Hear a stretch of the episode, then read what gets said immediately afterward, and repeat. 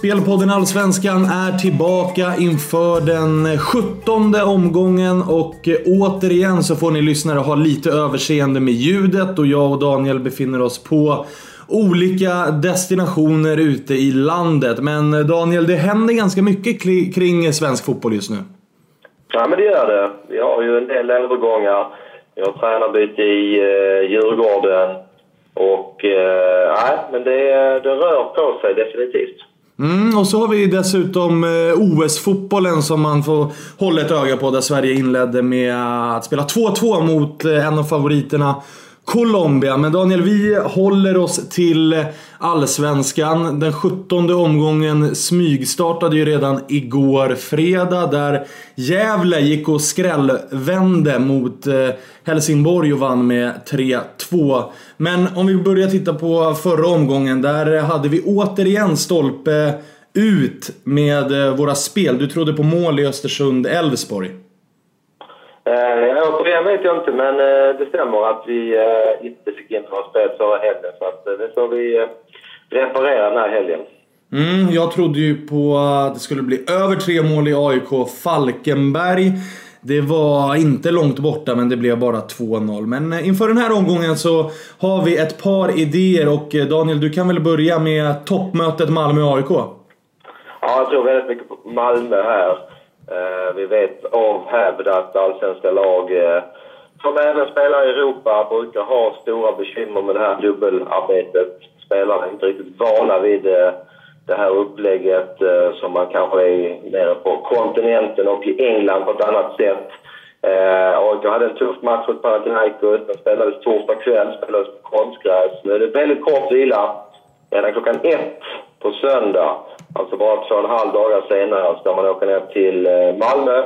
Möta ett Malmö som är kraftigt på gång. Jag tror att Malmö gjorde, eh, ja, kanske säsongens bästa insats när man slog Örebro 3-0 borta. Det var stabil defensiv och eh, man skapade också väldigt mycket framåt. Med bättre skärpa hade Malmö kunnat göra både 4 och 5-0 i den matchen. Eh, Malmö är i stort sett skadefria flera spelare som närmar sig toppform. Jag tror Malmö har jättechans mot ett dubbelarbetande AIK. Spelar Malmö minus 0,75 till 1,90. Den här tror jag riktigt mycket på. Ja, det tar ju emot i hjärtat för mig att säga rygg, men med den motiveringen så är det ju svårt att, att inte göra det. Men jag har sneglat lite grann på den här matchen också. Är väl jag måste erkänna att jag är inne på din linje, men eh, jag tycker också att underspelet här är intressant. Under 2,75 finns att spela till 1,85. Jag tror ändå att Malmö kommer att ha respekt för AIK här. Jag tror inte man går ut och bara tuffar på framåt och, och öser in mål. Däremot så, man är ju inte heller imponerad av AIKs offensiv med, med Eero Markkanen, Denny Avdic som inte riktigt eh, hittar formen. Nu har man värvat Obasi men han eh, lär väl ha en bit, eh, en bit kvar till, eh, till någon form av toppform. Eh, så att eh, underspelet här då, tror du att jag är inne på rätt spår? Ja, det kan det vara. Eh, Norling har ju satt en tajtare defensiv i, eh, i AIK och eh, även Malmö är ju ett lag som eh, gärna spelar lite grann på omställning eller har kontrollerad offensiv vill jag säga. Så att, eh, nej, med tanke på att eh, det är ganska höga priser på under så kan jag köpa det tänket. Och någonstans 1-0, 2-0 känns ju eh, fullt rimligt. Mm. Det är i alla fall en eh, rejäl toppmatch vi har att se fram emot med den lite udda avsparkstiden eh, 13.00 på, på söndag. Men innan vi släpper er så ska jag bjuda på mitt speltips och här tror jag på IFK Norrköping mot eh, Örebro. Eh, jag kommer spela det minus 1 till nästan två gånger pengarna. Jag tror den står i 1,95 någonstans just nu. Eh, varför gör jag det då? Jo, Norrköping är riktigt bra på hemmaplan. Norrköping har bytt ut målvakten nu också, Vaikla. Och man har en i stort sett skadefri, eh, skadefritt anfall här. Man saknar ju Fjolesson i backlinjen som är, som är viktig i mittlåset. Men eh, framåt så är man starka. Och Örebro däremot, de saknar en hel drös nyckelspelare. Åman Persson på mittfältet, kapten, avstängd.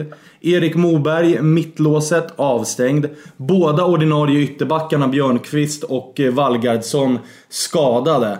Så att eh, Örebros defensiv är rejält rubbad och eh, få lag är så vassa offensivt i Allsvenskan som, som Norrköping är. Så jag tror att vi kan få se en ny 3-0 förlust här för, för Örebro. Vad tror du om den Daniel? Ja, och sen har, har du även en Astrid Ajdarevic som ju bitvis har varit allsvenskans bästa spelare som eh, missar sin andra match då med OS-spel. Så att eh, ytterligare ett avbryt för Örebro. Ja, precis. Så att eh, minus 1 Norrköping till, eh, till 1,95 blir, eh, blir mitt spel. Och eh, vi kan väl nämna också Daniel, vi har inte speltips i, i måndagsmatchen men eh, Djurgården mot IFK Norrköping. Det är ett klassiskt allsvenskt möte. Djurgården har en ny tränare. IFK Göteborg kommer från eh, en vändning i Europa League och är det enda svenska laget kvar ute i Europa. Det här blir en intressant match på måndag.